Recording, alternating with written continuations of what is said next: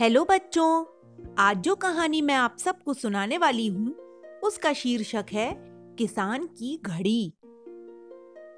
एक दिन की बात है, एक किसान अपने खेत के पास स्थित अनाज की कोठी में काम कर रहा था।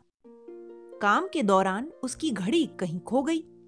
वह घड़ी उसके पिता द्वारा उसे उपहार में दी गई थी। इस कारण उससे उसका भावनात्मक लगाव था। उसने वह घड़ी ढूँढने की बहुत कोशिश की। कोठी का हर कोना छान मारा, लेकिन घड़ी नहीं मिली। हताश होकर वह कोठी से बाहर आ गया। वहाँ उसने देखा कि कुछ बच्चे खेल रहे हैं। उसने बच्चों को पास बुलाकर उन्हें अपने पिता की घड़ी खोजने का काम सौंपा। घड़ी ढूंढ निकालने वाले को इनाम देने की घोषणा भी की। इनाम के लालच में बच्चे तुरंत मान गए। कोठी के अंदर जाकर बच्चे घड़ी की खोज में लग गए। इधर उधर यहाँ वहाँ हर जगह खोजने पर भी घड़ी कहीं नहीं मिली।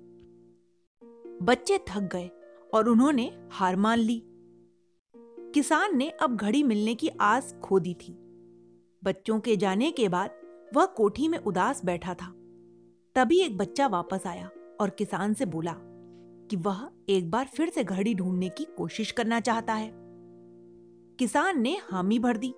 वह सोचने लगा कि जिस घड़ी को इतने बच्चे और मैं भी न ढूंढ सका, उसे यह बच्चा क्यों अकेले ढूंढना चाहता है? बच्चा कोठी के भीतर गया और कुछ ही देर में बाहर आ गया।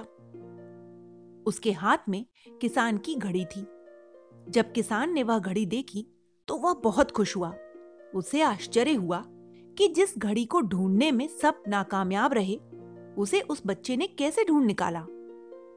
पूछने पर बच्चे ने बताया कि कोठी के भीतर जाकर वह चुपचाप एक जगह खड़ा हो गया और सुनने लगा।